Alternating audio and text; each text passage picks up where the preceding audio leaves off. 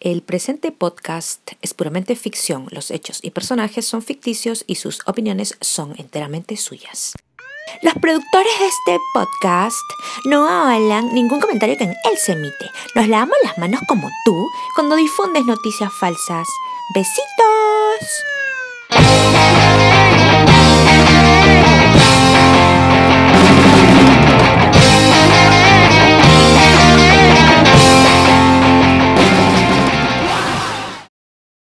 ¿Por qué habrá tanto escándalo en el cuarto de Jorge?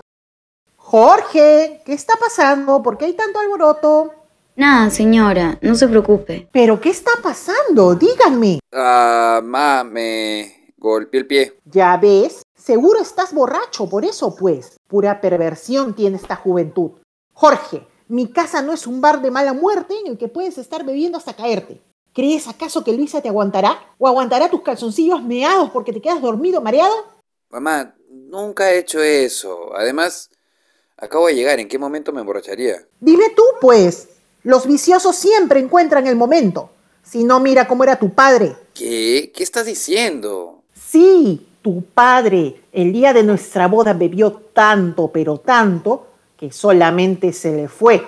Mamá, ¿qué onda con recordar esas cosas? Además, ¿no eras tú la que decía que las cosas del hogar se deben mantener cerradas? ¿No me, no me pegaste por hablarle a la psicóloga? Tu padre no siempre fue tan agradable como tú lo recuerdas.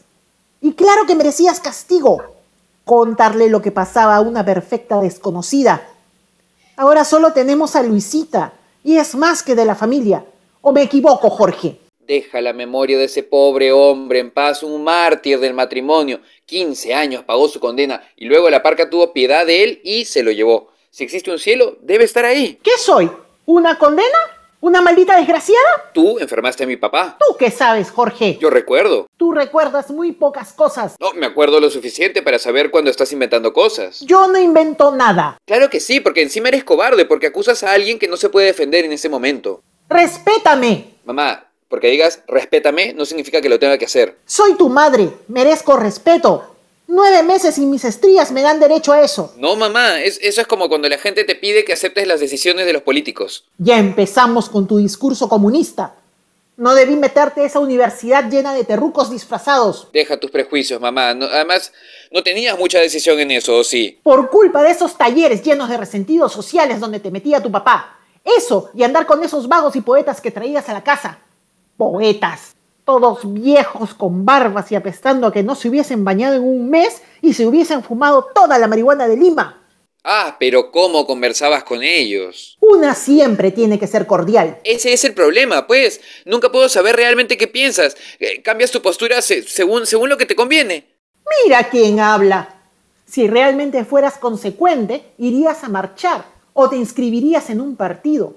Pero no, Jorge, tú eres un señorito cómodo que vive en una casa de barrio bonito y que tiene miedo a la calle y ensuciarse sus zapatos de gamuza. No, no tengo que ser radical para ser coherente. Nadie te tiene que llamar a ser radical. Pero yo sé, mijito, que tú no eres realmente nada de lo que predicas. Secretamente, como yo, crees que el chino salvó al Perú y que las cosas están bien como están. Claro que no, el Perú es el territorio de la injusticia institucional. Esto suena muy bonito para decirlo en el parque universitario, junto a un grupo de fonavistas o cualquier anarquista del centro que quiera parar la oreja. Pero eso ahora no existe, mamá. La pandemia eliminó esos espacios. Claro que no, ¿no ves cómo están yendo como tú no harás? Bueno, no hay nada aún que me llame a ir a marchar. Podemos debatir, madre, pero nunca vamos a coincidir por qué tendría que salir y por qué no. Pero te estás desviando del tema. Jorge, ¿cuándo vas a comprometerte a algo? Voy a morirme y jamás te habré visto defender algo. Claro que sí me has visto. A mi papá de tus alucinaciones. Ni con Luisita te vas a comprometer nunca. ¿Qué metiche esta señora?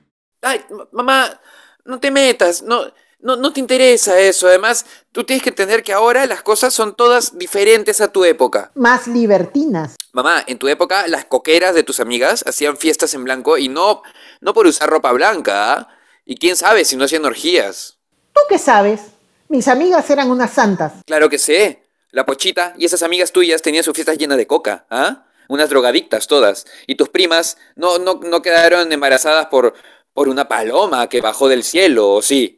No debes de creer chismes, Jorge. Ah, como el chisme de todo el mundo de que le sacabas la vuelta a mi papá. Nunca pasó eso, Jorge. Ah, claro. Nunca te fuiste un fin de semana para Caracas con tu profesor de tenis mientras mi papá estaba en la clínica. Jorge, no tienes derecho de hablarme así. Claro que sí. Tú no sabes lo horrible que es escuchar todo, todo lo que la gente habla y quedarse callado porque no hay nada que puedas decir. La gente siempre hablará. Yo no puedo detener la envidia de la gente. Cuando el río suena, Es porque alguien arriba le tira piedra. no te justifiques. No justifiques tus canalladas. ¿Acaso sabes de los pactos que teníamos con tu padre? No, ni necesito saberlo. Los hechos hablan por sí solos. Es muy fácil juzgarme. Nadie nunca se ha atrevido. Sí, fui débil, pero tu padre sabía todo, Jorge. Un pobre mártir. Muy rápidamente asumes que yo era la mala. Él tenía también sus cosas, no era un santo. Pero nosotros establecimos límites y pactos, así que no te permito que te atrevas a decir que tu padre fue un santo. No lo fue, y yo no soy ninguna desgraciada. Y sin embargo, él estaba muriéndose y fuiste tú la que se desapareció al momento que dejó de existir. Pero no es mi culpa. Que muriese, no. No estar, sí. Todos los doctores decían que iba a ir mejorando. Tú no sabes lo que es, mamá. Tú no sabes lo que es. ¿Qué cosa, Jorge? Tú no sabes lo que es ver un hombre morir. Menos a tu padre, entre la mugre de la muerte y los balbuceos, son cosas que no se pueden olvidar. Ahora vas a acusarme de tus traumas como siempre. Sí, Jorge, viste a tu papá morir, pero todos pasan por algo similar. Pobre Jorgito. Realmente hay razones para que sea así de duro y frío. No, no te quiero seguir hablando. Regresa a tu cueva y puta, no salgas hasta el fin del otro invierno. Con mucho gusto. Pero primero tendrías que irte tú de mi casa. Quizá lo haga. Sabes que no lo vas a hacer. Además, esta también es mi casa. Sí, claro. El día que yo me muera. Bueno, como vas, no tendré que esperar mucho. ¿A qué te refieres? ¿A nada? Como detesto cuando haces eso. ¿Qué cosa? Eso pues, Jorge. No entiendo qué quieres decir, mamá. Cuando tiras la piedra y te escondes. Eso es una cobardía. Yo no he criado cobardes. No soy ningún cobarde. Eres el cobarde que tiene miedo al mundo. Tiene miedo a decir lo que realmente quiere decir. Este... Eres el cobarde que cuando tiene miedo de decir algo, lo complica para que no lo entiendan, porque teme la cachetada de la chica que crees que es muy buena para ti o el puñete del adversario. Claro que no. Eres un cobarde. Bueno, soy cobarde porque tú me has hecho así. Ya estás grande, ¿no? ¿Para qué? ¿Para ser atormentado por los fantasmas de tu negligencia, madre? Mírenlo al señorito. Y tu sarcasmo. Sobre todo tu sarcasmo. Mira quién habla. El rey del humor negro. No se siente tan bien cuando te lo hacen a ti, ¿no? Ya, ¿sabes qué? ¿Qué vas a decir ahora? No, que me tienes harto. Otra vez la misma cosa. A ver si alguna vez haces algo para variar, que ya todos estamos cansados de oírte quejarte. Para y haz algo por ti. Lo voy a hacer, pero no te va a gustar. A esta altura ya hay pocas cosas que me sorprendan. Ya me diste mi cuota de disgustos para dos vidas. Hablas como si yo fuera la peor persona del mundo. No eres la peor persona, pero has hecho varias cagadas y eso mi hijo no se olvida. Bueno, digamos que ambos hemos tenido nuestra cuota, ¿no? Aún me seguirás debiendo, Jorge. Las madres siempre vamos a sufrir más. Basta con esa cantaleta que es un lugar común que detesto. Desde que van a venir al mundo todo es dolor, para que causen luego más dolor.